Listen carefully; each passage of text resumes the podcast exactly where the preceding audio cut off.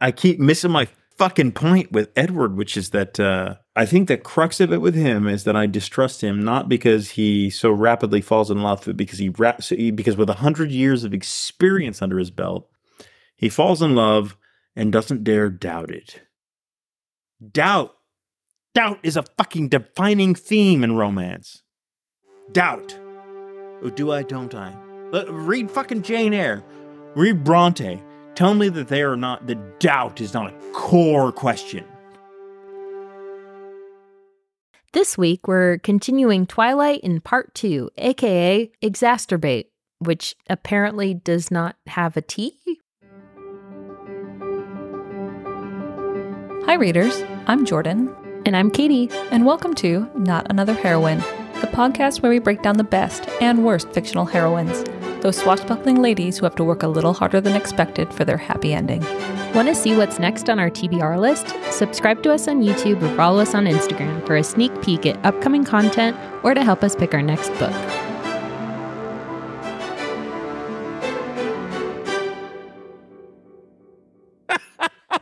Does everybody please have a shot ready? I got a shot ready. I've yeah. already taken two. I'm gonna mispronunciate some shit.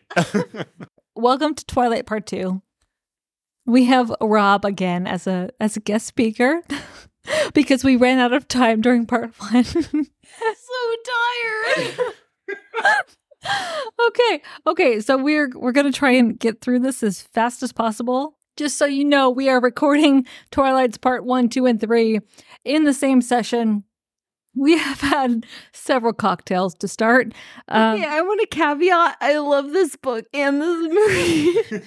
Uh, so do I, for that matter. Honestly, I've become undiscerning as uh, the drinks accumulate.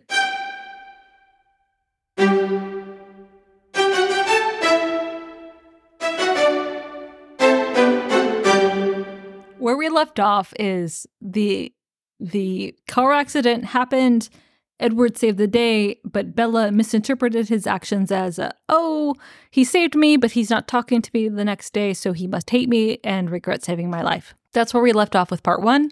So for part two, Mike, Eric, and Tyler, who are like the main three um, male figures outside of Eric in the store. Outside of Eric, I don't know where Eric came from. Outside of Charlie, right? outside of Edward. oh, outside of Edward. Yeah. um, oh, daddy issues. Charlie's a male Uh, figure too. outside of Eric. Oh. Uh, we will just excuse this by the fact that Jordan has seen The Last Mermaid recently. We're just gonna go with that. Uh, his name is Edward. Edward. so Mike, Eric, and Tyler all tried to invite Bella to the spring dance.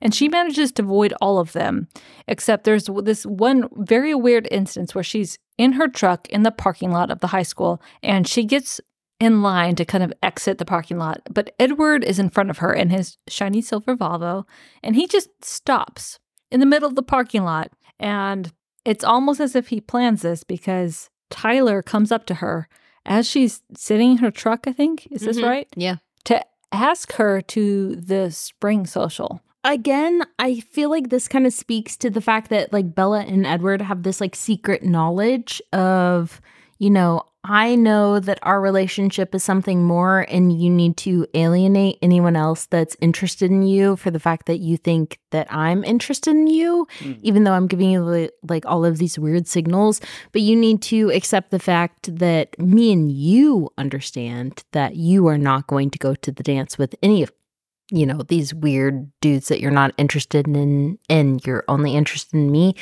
um and i'm going to watch you do that. So Bella again this is caveat uh i love edward and that maybe speaks to my own daddy issues in a way weirdly you know Thanks for admitting uh, that. I'm going to call you out on that.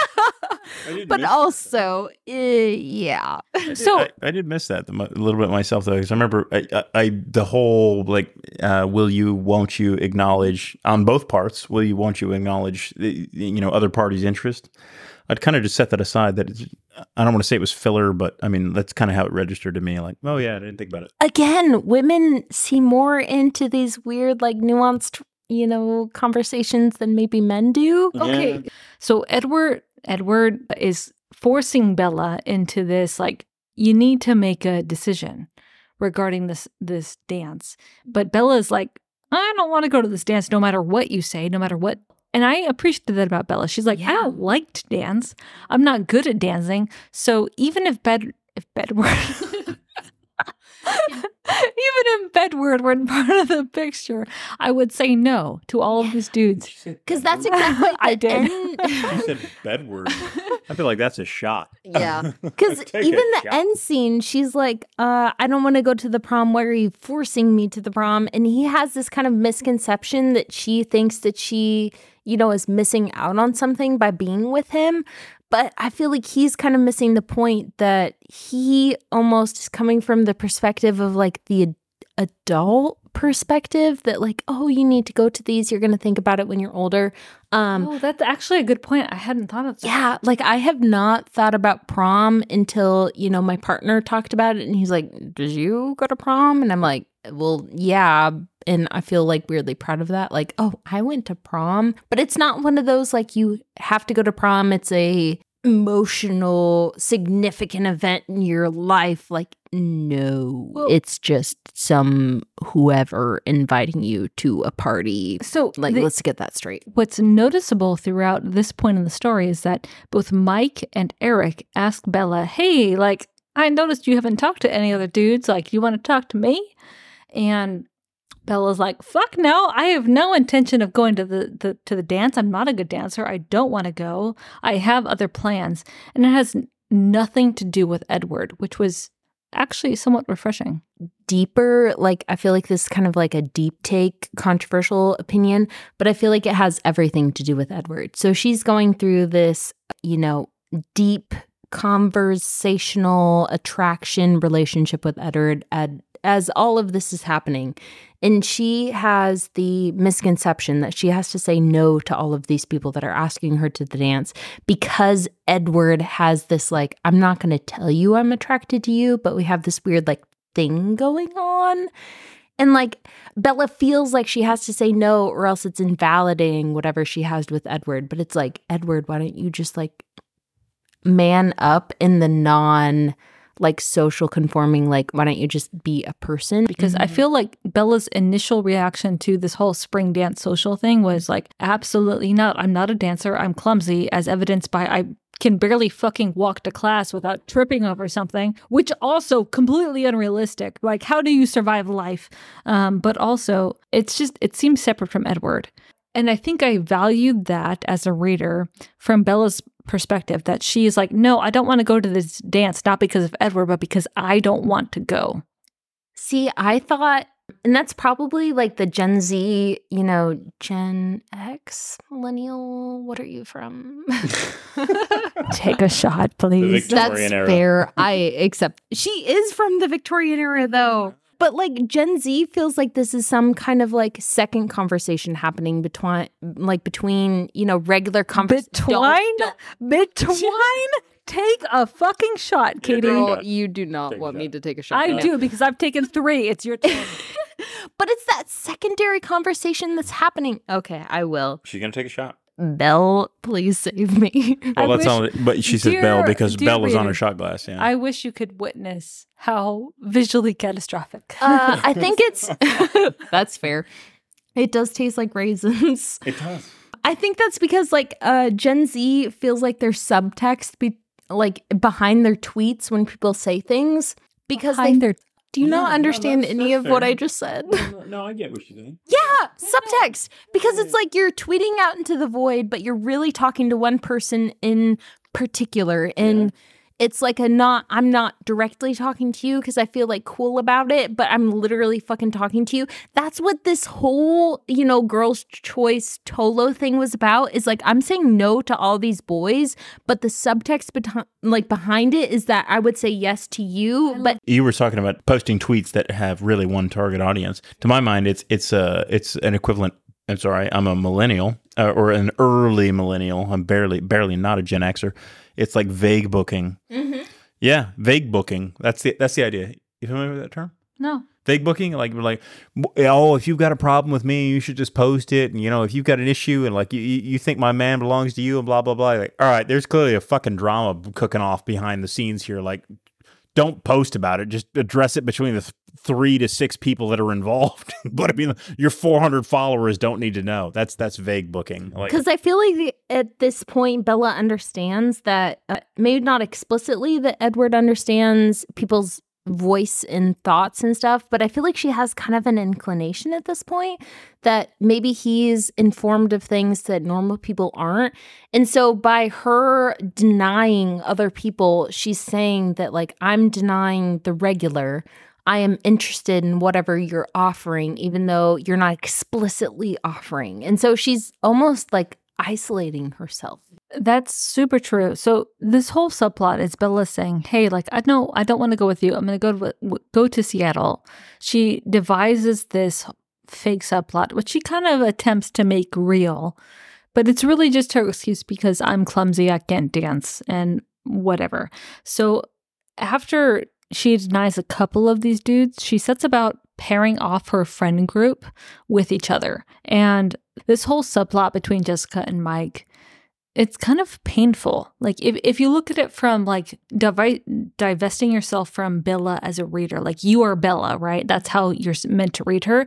But if you look at Jessica and Mike as standard 17 year old characters, you have to feel sorry for them because Jessica is really not at fault in this entire storyline. And Mike is absolutely infatuated with Bella. And yet he's asking Bella to the spring dance, like in a roundabout way. And Jessica's just standing on the sidelines, like, oh, here's the new girl. She's pretty. Everyone, everyone's obsessed with her. And yet I have liked this guy probably since elementary school because we've all gone to the same schools Mm. since, you know, kindergarten Yeah. and he refuses to give me the time of day. Again, this spoke to me on like a fucking emotional level, which makes me a little bit nervous about, you know, the end mes- message of this. But again, like I feel like I experienced this viscerally, like these people that should probably, you know, end up or date or ask out these people that they're already in this like primordial, you know, destined relationship with. But all of a sudden you introduce this like new shiny thing and they're like, oh my God, do you want to come to the dance with me? And it's like, you're not necessarily seeing me as a person. You're just seeing me as like a new thing. And you feel like you have to ask them out, even though like you don't see me. Hmm. And it's just this like, I, it was disturbing. I, that's absolutely the adjective that I will, you know, prescribe to this uh, experience as I was reading fucking Twilight again as a older person that has a spouse that you know doesn't have to necessarily like go through this stable experience. Yeah. Yeah, it was disturbing that absolutely that this was my experience as a kid, as a junior, as going through high school as like a, you know, import to this high school that like people will ask you out to the dance, but they don't necessarily like you as a person. They're just like, you're the new thing. And I feel like I should ask you, mm-hmm. and you're new, and I don't know you as like a middle schooler, and I didn't go through that like awkward phase with you. Like, you're interesting, I'm going to ask you, but it's like, do you even know me? So this is an interesting point because it, it kind of tracks with the Cullen family as a character set because Bella, from her description as a character, like super pale, doesn't fit in in Phoenix, is other when she arrives in Forks, despite kind of seeming like the normal population. She tracks as not being like other kids, and it's it's weird, right? Like she's always portrayed as other, not quite like other 17 year olds, doesn't fit at home where she's meant to be. And it's this device that consistently set her up as like, oh, you're never going to be with a guy like Mike. You're always going to be with someone other paranormal, special like Edward. Hmm. Please go on to this next period because, like, freaking prima. Okay, so moving on, we've established that all of the guys have obsessed over Bella as the new girl and accepted her to, like, asked her to go to the spring dance and she's denied them. Another day passes and Edward invites Bella to sit with him at lunch away from his family and and her friends as a sign that they're taking their relationship to the next level, which is so uh demonstrative. Is that the right word? How do you say that? Yeah, no shot. You're good. Okay, good, excellent. And like, but I you know, I can remember being in high school thinking, like, oh, you sit with your friends, these people sit with each other. And like, if you differentiate from that rule set, ugh, something's going on. And she differentiates from that rule set and sits with someone new. And obviously, that means like, oh, we are different from everyone else. So, during this time, she bounces some theories off of Edward regarding what he might be. So radioactive spiders, Superman, kryptonite, etc. So he explains to Bella that none of these apply, obviously. Like, eh, you're you're dumb. It's okay. You're cute. You're dumb, but we're we're moving on. And Quaint uh, theory. keep trying. But uh, by the way, I'm not going to be at biology class the, today. I'm going to go, you know, do whatever, fuck off. and that's it. So she goes to biology, which is seems to be the central point of school for Bella as a character and, and everyone else. It's either biology or gym. We get no other classes. I would like to note that there is no details provided about math class. Well, I mean, trig is like a reoccurring theme because that's the only class that Jessica and Bella have together. So it's the only time that they can like gossip. I feel like I should also like comment on the fact that I love this sober, but then uh, when I've had like a drink or two, I'm like, oh, this is like not good. like this is like he's isolating her and the fact that like. 'Cause biology the is. yeah, the one class that they have together when he can like uh exacerbate the fact that Exacerbate. That's how you say that word. Exacerbate. I I heard what you say? Exacerbate. No, there's not a hard T there in the middle. Exacerbate? Exacerbate. No, Ex- it's exacer. What? There's no okay, T in it. so Take a shot. okay, so I don't even have one. This Bella shot class is not full. Uh, but the fact that like biology class is the only class that you have with this hot guy, you're attracted with him or dr- attracted to him, and you think that he's attracted to you, and that's the only like I fucking relate to Bella so much that it makes me a little bit embarrassed. But also, like, now from, you know, the gloves off perspective of being drunk, like, this is so scary. Like, he's like, oh, you know, biology classes where I'm going to make all these strides in our relationship. This is where I'm going to tell you that you, you know, I didn't like you and all of, all of a sudden I like you. And, you shouldn't say yes to all these people to go into the dance and you're different. And it's like, that's so scary. It's scary and controlling and not healthy. Yeah, it's not okay. Okay, Well, uh, well, I'm sorry. Well, well, uh, she takes a shot for exacerbate, Ugh. or one tenth of a shot. It looks like. I tried.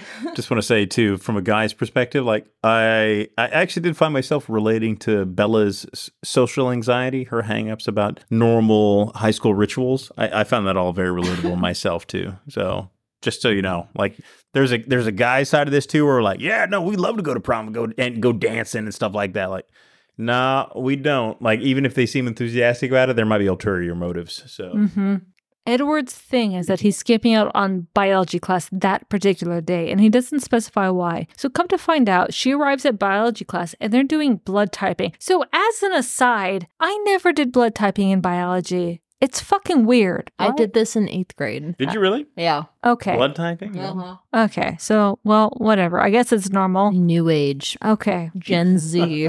Shut up, Katie. This We're was the- interested in making blood donations. This was the science. But of course, Bella gets sick and faint at the sight of blood, and Mike gallantly escorts her to the nurse's office, only on the way to be interrupted by Edward, who sees them and literally scoops Bella off her feet, you know, 110 pounds of her, because as a reader, we're made very clear at how much she weighs at this point. Uh, fair. Yeah. Triggered. Noteworthy. Yeah. And carries her to the nurse's office, and Mike is just left standing on his own. I want to interject as a point for Mike because I feel like Mike is the character who doesn't get his due justice in this story. He is But also, so controversially speaking, maybe there's always going to be a Mike that, like, person that you're not really sexually attracted to, you know, is the nice guy, but he doesn't deserve some kind of like outcome from wh- whatever your relationship is. Um, there's always going to be that guy. And I feel like this kind of not got off on because that sounds bad. Uh, but it like took advantage of the mics of the world that like, oh, Mike is going to be the guy that you can, you know, he is always trying to get ahead in the world, but you're not really going to like him because you're always looking to Edward. But it's like, I don't like him. You don't like him. But he's not he's- the end goal. so he's not he's there. He's not special compared to the special character that would not normally exist in real life. But like if you were to take Mike and put him in the real world and get put all of his, all of his actions, like he stands up for Bella in gym class, always Mhm. accept her as a as a teammate. Like, oh, you suck at sports, but I will be your teammate because I want to protect you. And like I want to take you to the dance because I I like you and I'm immediately attracted to you. Mike does all of the right things at the right time. And the only thing that makes Mike bad is the fact that Edward exists. Mike is the good guy. Oh, that's even better than how I would have phrased it. Because I, I was going to phrase it. The only thing that makes Mike bad is that he doesn't glitter in sunlight. Exactly. Except, but you're right. Mm. It's that it's that it's that Edward exists. But yeah, if if Mike looked like Paul Giamatti, if Mike looked like Paul Giamatti, Uh, It's think the spy movie that uh, yeah your uh, readership, your I'm listenership. blue da da dee da da He was. Paul the Giamatti. spy movie that fucking uh whatever that guy's name is. so if you've ever seen The Illusionist with oh girl no Yeah. let's what are the other movies that he's in that he plays the rich asshole guy and there's mean the to- kid I didn't mean to derail this. He was just a. uh he's in Malcolm in the Middle. yeah, it's a very. Wait, see, Uh, it's a yeah. very, it's a very unflattering comparison So- because I cited him as a traditionally unattractive man. It's not If Edward of had looked these like books. Paul Giamatti, Or go ahead movies. and Google him. Uh, if Edward This had is looked not like Paul helping. Giamatti, Uh, this the work, this, this fucking would Disney movie with the kid who's like a teenage spy. Amanda Bynes in is, is in it, and they end up together. this episode is an homage to poor Mike, who normally would be the Poor hero. sweet Poor Mike. Mike. Okay, but also guy. it's kind of annoying when you have those characters that you're not physically attracted to, you're not attracted to in any sense, and they are constantly the good guy. And you're like, I don't see any reality where this is working. Like, it's annoying that they are made out as the good guy. Like, sometimes you need the Edward that's like, okay, I'm someone, you know, Edward is someone I'm physically attracted to. I feel the tension with. I want to make all of these grand leaps about. That's who the end goal is. Like Edward or uh, Mike is not deserving of some end. Okay, so you know what I mean? Okay, no, no, no, no. I want to interrupt right there because this is the scene that is pivotal to me as a as an adult reader, not a 17-year-old reading this book. Because during so immediately after the blood typing, Edward rescues Bella and takes her to the nurse's office. And so she spends some time there. They leave. She's doing okay because she obviously just felt faint. And she resolves, you know what? I can't, I don't feel up to gym class. I need to go home. And Edward, instead of saying, you know what, that's a good idea, I support you, he drags her to his car. He says, you know what, you're not in a good state to drive yourself home. I'm going to force you to my vehicle. I will drive you home. I'm not going to listen to you or validate any of your feelings or trust the fact that you're saying you're okay and just say that I am going to take care of you. You're not a good judge of how you can take care of yourself. And that is where like I I just had immediate problems with with Edward as a character, with Bella as a character saying being okay with this character who decides to be physically controlling of her. Ugh. Yeah, no matter what her protestations or pronouncements about her own boundaries were, he just overruled her. And uh, that was fundamentally, it'd be one thing if it was 17 year old to 17 year old. You're both working shit out, right? You're both negotiating. Like, I'm, I'm not sure where my own limits are. I'm not sure how to respect another person's interests and appetites are. But this dude's actually, uh, this dude's more than a 100 year old man. I get it. He's pretending to be a high school student, but uh, I guess one of the things that fundamentally struck me as problematic is like here's this 17 year old who's doing the right thing because it seems like the right thing to him, despite his naivety and inexperience. And uh, a hundred year old man comes along and manipulates her into maybe for maybe for better or worse. Like I'll be honest, I can't recall the ex- explicit details of this scene. You know whether or not he was forcing her to like, nope, you're going to retire for the day so that you can recover and blah blah blah. But then No. he did it for her own sake. Okay, so I very vividly remembered this scene because I wrote it down. He grabs her because she tries to walk away. He grabs her by the back of her jacket and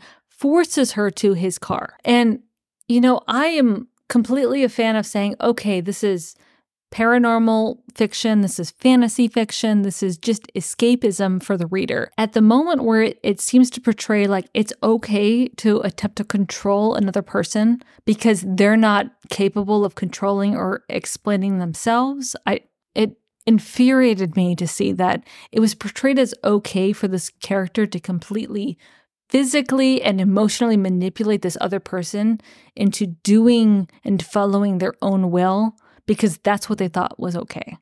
Because the opposite side of this, so sober, um, let me caveat that. I thought the scene was like, oh my God, he's like taking care of her. Mhm. He, you know, knows best. Like he needs to, uh, he sees what she needs and he's like, okay, you're trying to be strong for everyone else, but I'm going to take you out of this scenario. You need to go home. You need to rest. But drunk, Katie, which hot takes apparently, this is a little bit, you know, like controlling. Like he apparently knows Extremely abusive. yeah, what is best for her. And it's hard because, like, in that situation, you're like, oh my God, this person recognizes me. They know what I need. They know, you know, that I'm searching for something like, you know, the blood typing was a little bit too much. Like, I need to be taken home. I need to rest. But it's like, that's not maybe actually what's happening. And that's not what the character needs. Like I and maybe this is a lot, but I've been in in a position where I have had another person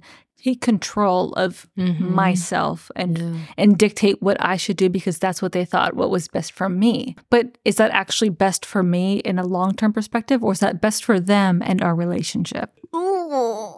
Oh, really? That was like hurt groaning. Yeah. Let me caveat that. Mhm. Well, I mean, it- I- You know, I'm in the room with uh, two other people I've known for years. Like, if I felt they, they were in a position where they were making a bad decision for someone, I would get very assertive. Like, no, listen to me. I give a damn. Trust in the fact that I give a damn and just listen to my decision. At the same time, I kind of reverse that. I never get that vibe from Edward, which actually, upon reflection, maybe that's one of the the clearest reflections of the fact that he is an immortal. Because I do feel like the writing oftentimes does not reflect the fact that he is an immortal with an immortal perspective, and does not ref- does not view uh, you know the ephemeral qualities of life, the the the, the one offs, the occasionals as the sort of things that one's encounter that one encounters uh, incidentally day to day to life. He just seems very domineering, very controlling, very two dimensional. He, he he seems to be sandwiched between his own bloodlust and his own inexplicable desire to not harm, which largely goes unexplored in this first book. Because is that intentional on Stephenie Meyer's perspective? Like, did she purposely write him as someone domineering that like understands all the nuance, or did she write him as someone that like, irrespective of those opinions, is he just someone that's domineering? Or it's like, I understand all those, you know, nuance secondary feelings, but I think that, you know, the overwhelming perspective is that like you need a little bit time of rest to like you've been overwhelmed by these craziness like do you just need a time to rest or is this like i am someone that thinks i know best for you and i'm telling you that you need to I think that's Chill out. probably one of the criticisms of Edward as a character is that he's not consistent in his portrayal as an immortal or as a 17 year old who can't grow up. Yeah, and I would say too that that well, no, actually, I, I think that's a very succinct way of putting it. That these Mhm. seventeen year olds can't grow up, which is kind of incredible. The the whole time I was reading, it was like I was expecting him to be a hundred year old man with a hundred years worth of experience and a not just a hundred years of experience, but a perspective on life which involved him being immune to many of life's worries, disease and poverty and and and, and injury and things like that. You know, the, the vagaries of life. He he's he's largely immune to it, and for the most part, he just seems to be a typical seventeen year old who just wants to be domineering and controlling and acts on impulse. And yeah, fundamentally, I just thought that was so un unrealistic and problematic. Like it's just uncreative writing in my perspective. I love the fact that like 17 year old you know characteristic perspectives are so dominant that like even a 100 years of experience will oh, Yeah. like not be you know Oh, I get it. I know what it's like to be. but it's also true. yeah. Okay, getting us back to the actual plot. So Edward forces Bella to his car. He drives her home and they bond over music, which you know, at turns I thought was compelling to some extent because he's he plays a piece of classical music that Bella immediately identifies as Clair de Lune and he questions her about her relationship with her mom. So Edward, it, it's in this scene that he comments about the contrast between Bella's physical age and her behavior, which is Bella responds and saying, says, My mom says I was born 35 and I get more middle aged every year. And this is significant i think for both the the reader that's being catered to and just in general which is this is yes a 17 year old character but it should appeal to everyone from age 12 to age you know 45 age 65 you should be able to see yourself in this character which great yeah that's a well designed character but also problematic when you when you introduce themes of like controlling heroes and domineering personality traits. Edward soon after explains that, you know, he and his brothers are going camping near Mount Rainier. Beautiful, by the way, if you've never seen it, and won't be around for a while. Pick of the week.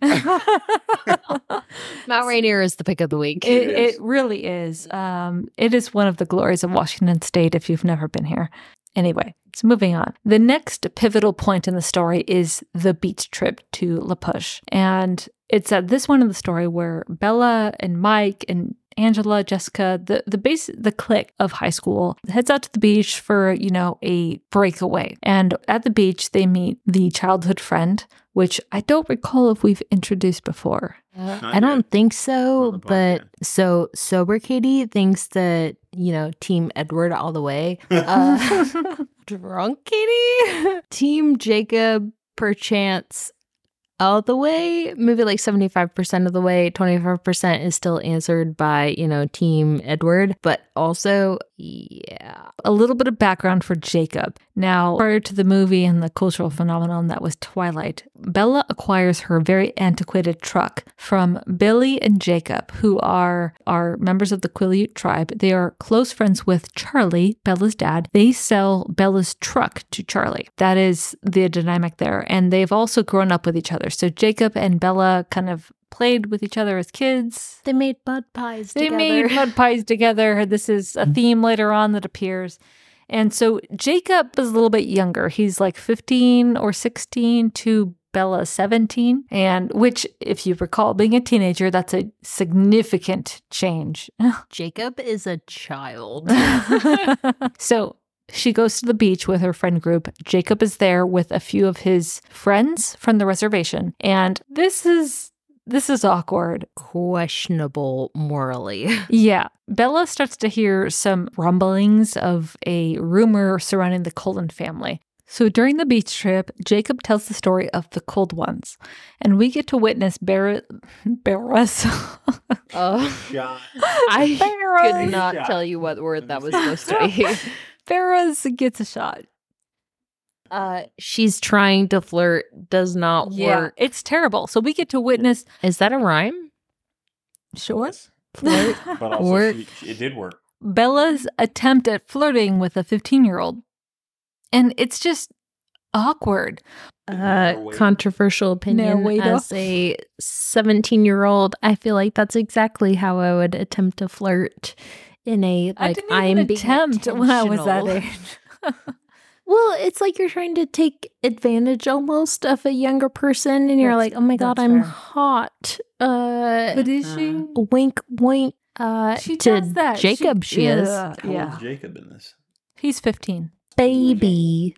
So she put the pieces together after Jacob's story that the Cullens are the old are the old ones. All what?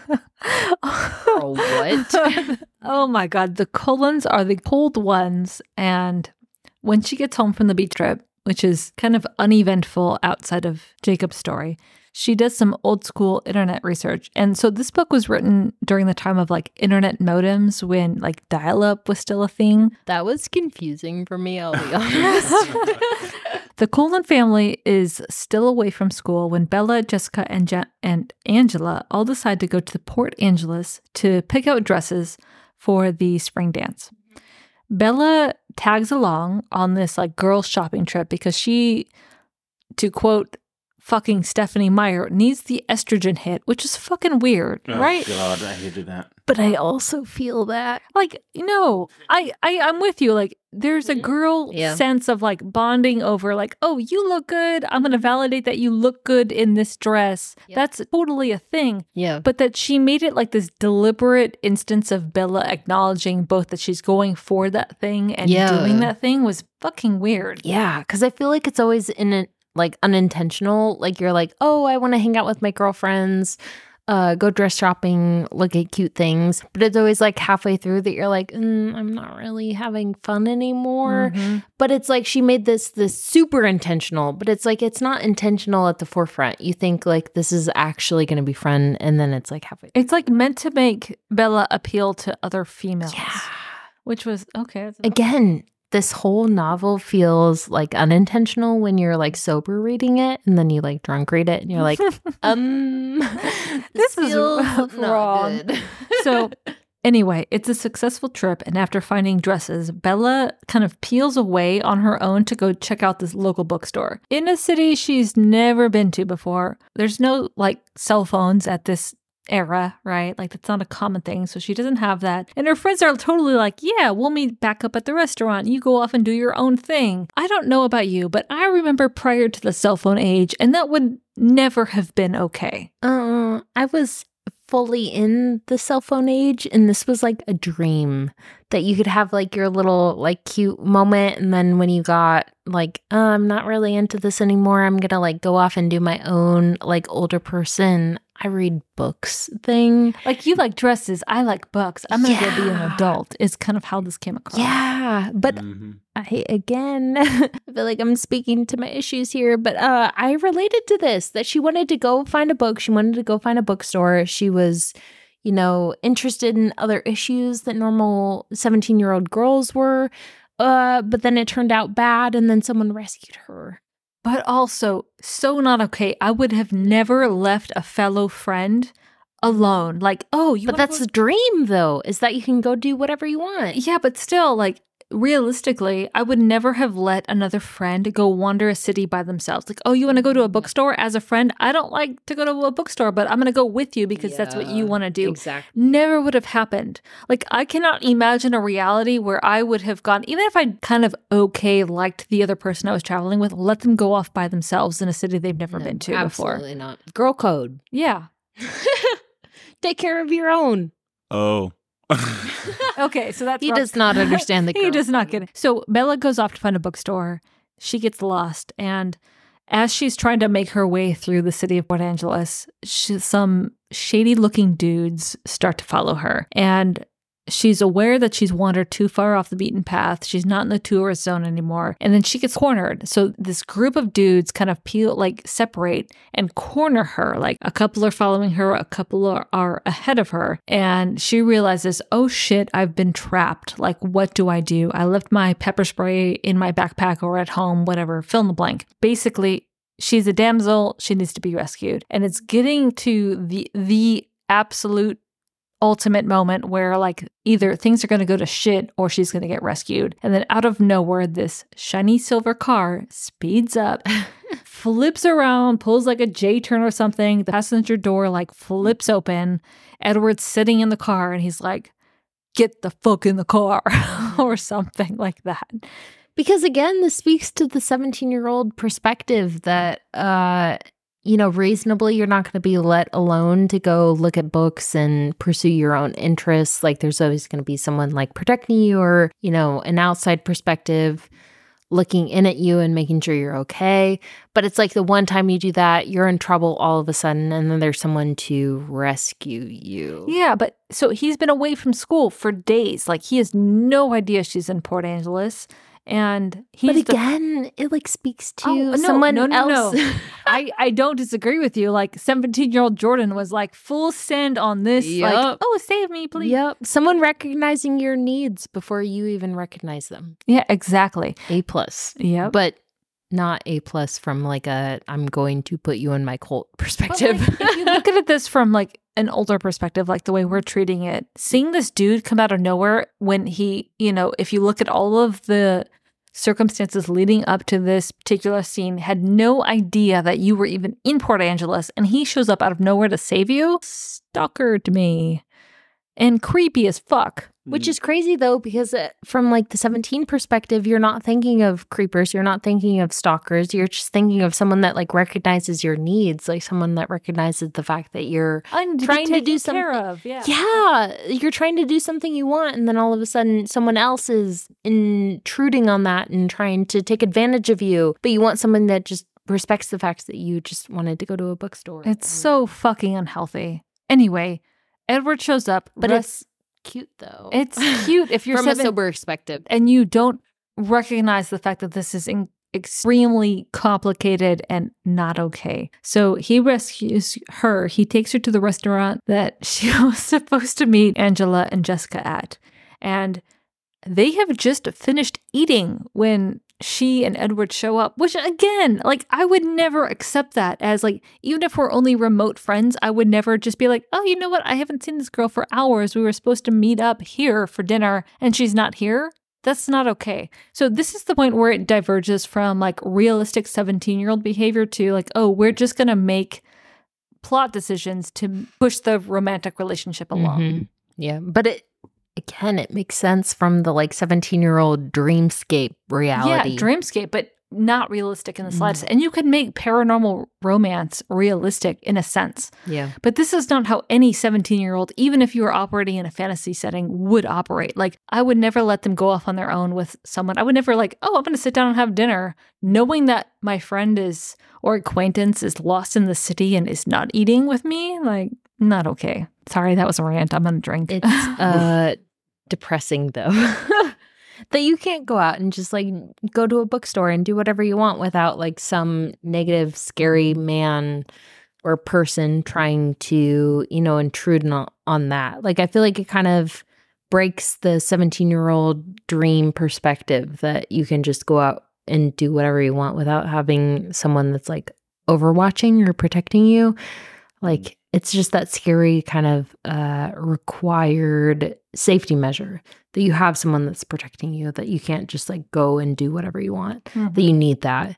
And it's just kind of speaking to reality, I guess. That kind of feeds into like their whole experience dining too, where he's like, okay, you need to eat. I'm going to watch you eat, which is another characteristic of a controlling relationship and personality, which is I'm going to dictate your needs and desires at every point of the day to the point where I'm going to tell you if you need to eat a basic human like necessity. yeah. And so they're sitting at this restaurant, and he's like, You're going to order, you're going to eat something. And it's this in this scene where Bella witnesses Edward have this interaction with this extremely beautiful, like, hostess and waitress. Mhm. And they're fawning all over him, and he couldn't give them the time of day because she's there. Yeah. What 17 year old doesn't desire that? Yeah, exactly. The uh like twisting of the desires to meet basic needs to eat, but also with the need to be like recognized as more beautiful, more interesting than someone else that's maybe like more beautiful than you are. That Edward recognizes like, no, I'm, you know, I'm the one that you're interested in. You know, you want to take care of, of me, but it's like recognizing that like that speaks to every 17 year olds to be seen as like an adult to be be seen as an invi- like individual. I'm so sorry i'm slurring my words but also like it still you know speaks to what every 17 year old wants to know and it's i think that's kind of the scary part of twilight that it like sounds cute from a surface like surface Please take a shot. uh but like from a surface perspective From a surface perspective, take a shot. From a certificate's perspective, I perspective. mean, Well, she like takes a 17 year olds want to be seen. Ew, and I want to see you take a shot. Sorry, that was one of that was one of my notes on on Ed, on Edward is that as I've said before in the in the podcast or in previous episodes that he does seem very two dimensional and that it's this he's just strung between his bloodlust and his self restraint and insofar as he's interested in Bella it that again comes back to a bloodlust because her scent is intoxicating and his self restraint and that he doesn't want to murder her because she's so fascinating. So one of the things that I think is interesting about or maybe not interesting, but it's one of my critiques about the writing is that Edward is so he's such a simplistic character. If I had to guess, and I hate to impute the motives of the author Stephenie Meyer, but it does seem to me like she started with the idea of what would ultimate wish fulfillment for a 17 year old introvert look like, and then she built that she built a character to to check every box. I feel Oh, seen. he's incredibly he's incredibly seductive. He's mysterious. He's powerful. Not only all of that, setting all of that aside, despite your uh, I don't want to say banality, but I'm like she's appealing to a particular to to a general audience of a, a nerdy, bookish girl in high school. Despite despite all that, he despite a, a century of of experience of of lifetime experience, having lived through history, despite all that, not only is he interested in you, but he's interested in you in an eternal way, in the in the form of almost a chemical addiction. And in that sense, I think Edward is built heroin. as heroin. Whoa. yeah. No, but yeah. seriously, that Yeah. that's the comparison. Yeah, heroin with an E, but for his heroin without an E, and that's my that's kind of my one of my core criticisms with the book is that Edward it seems so simplistic in that he is just an object of obsession, which obsesses equally passionately back to the protagonist, who is in fact a proxy for the reader. So, this actually is a great segue into how we conclude part two, which is they leave Port Angeles. Edward takes her home. And after she arrives, you know, back at home, she has this dramatic realization that she is unconditionally and irrevocably in love with him. Mm-hmm. I'm sorry. Like, I have read that line, irrevocably in love, and it's just so misplaced in this book because they've interacted all of three or four times. You cannot be in love with someone after that number of interactions. It's completely surface level, it's shallow, it does injustice to the word of romantic love. But again, from like the 17 year old's perspective, like that's all it takes. I know it's, but this is page 195 out of, out of you. have the- 400 Exactly. She's in love with him now. Yeah. and and that's from the 17 year old perspective but I, I and, and i really don't think bella is poorly drawn as a 17 year old and with her obsessions and infatuations and and, and the, the the competing interests that she experiences and stuff throughout the book. I think she's actually pretty well drawn. The struggle i think is the author fails to convey what you might expect from the experience of a hundred year old man who should have a much more tempered approach while he as we're soon to I- we'll, get, we'll get to this a summary. 17-year-old yeah as he seduces Yeah. a 17 year old and then confesses his undying uh, uh, uh, his, excuse me his undying and, and uh, unrelenting devotion to this 17 year old girl just seems like he's a i have a hard time respecting a character like him with 100 years of experience who fails to doubt his own impulses. I, I mean, that seems like I I know that he's not human in the strictest sense, but I mean, it, it does make me question the the drawing of the character and that he does not second guess his own impulses, which is to say, oh yeah, I'm in love with you. Your scent is intoxicating, and I've never experienced anything anything like you. Well. Pause for a moment. Do, do you really think after four encounters that you should confess your devotion and your lifelong commitment to this person? I don't mm-hmm. know. But that kind of speaks to part two of Twilight is that that's his like eternal question or his eternal kind of confusion is that throughout the second part of Twilight is he almost feels like he's saying goodbye throughout the whole thing. Like he's constantly on the edge of like I know I'm not good for you but I like can't help myself. But it's always on the edge of like I am 2 seconds away from saying goodbye to you because I know what's best for you. Okay, yes, also that that point, but that's another mechanism to force the decision on on the Mhm. other character to be like, "Oh, I like I can't bring myself to say no because of I'm suffering X amount, right?" So now it's on Bella to be like, "Oh, I see you and how much you're suffering and I'm going to be the strong one." It kind of tracks as a cop out. Yeah. Like it's never okay for someone with Edward's amount of experience. Yeah. Which I kind of think speaks to the dichotomy of him as a character. Like he is also a person who, you know, wants to have an emotional relationship with someone else, but he's also a predator in the way that he is, you know, a vampire. He is built to be something that's attractive to regular humans, that he has.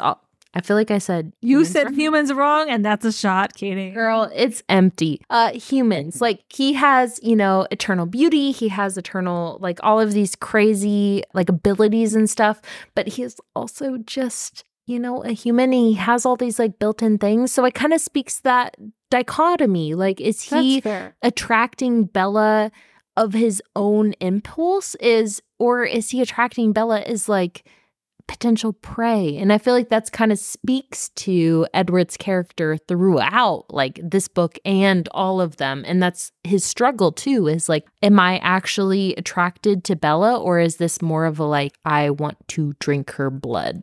So I will grant you that that Edward is consistently portrayed as like the outcast of his own family, where he's younger and, and less mature and less experienced and needing to find himself and his purpose. But it's just it feels wrong in in the context of Bella as a normal 17 year old.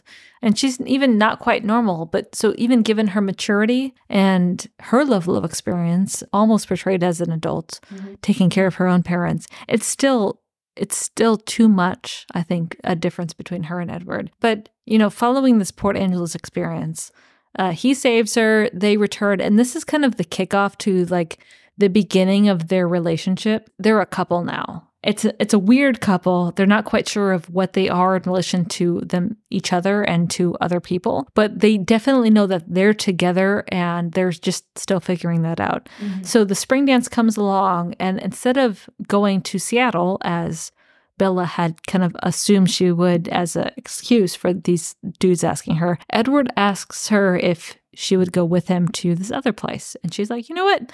Uh, you're hot. I'm going to go with you no matter what. Yeah. So that is the end of part two of Twilight.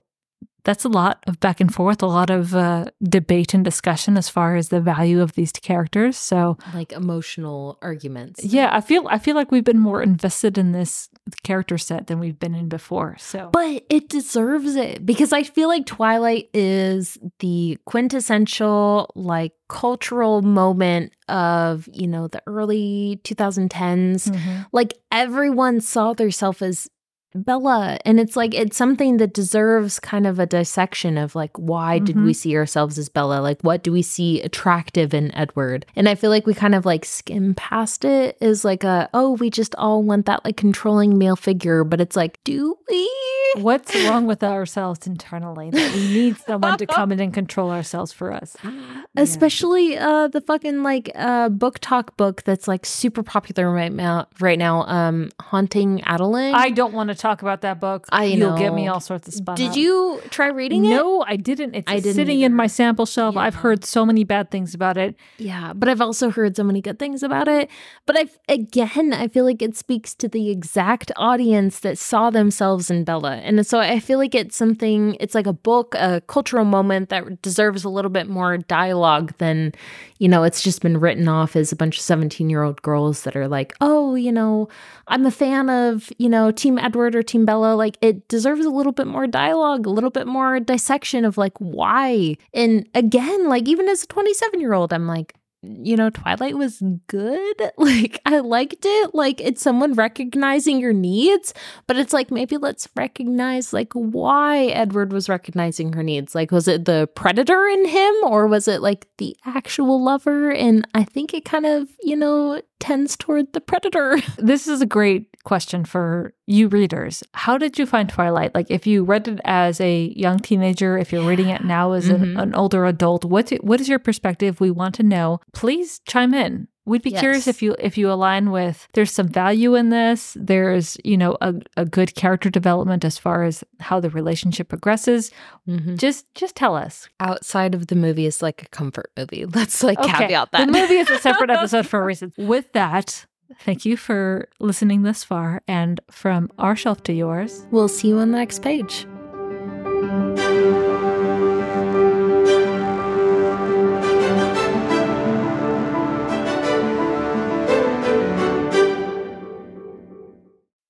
Hi, readers. If you'd like to help us pick our next book, send us a message on Instagram. or if you'd like to just listen, we post new episodes every Monday and Wednesday on Spotify, Apple, and Amazon. Thanks for listening. Bussin'.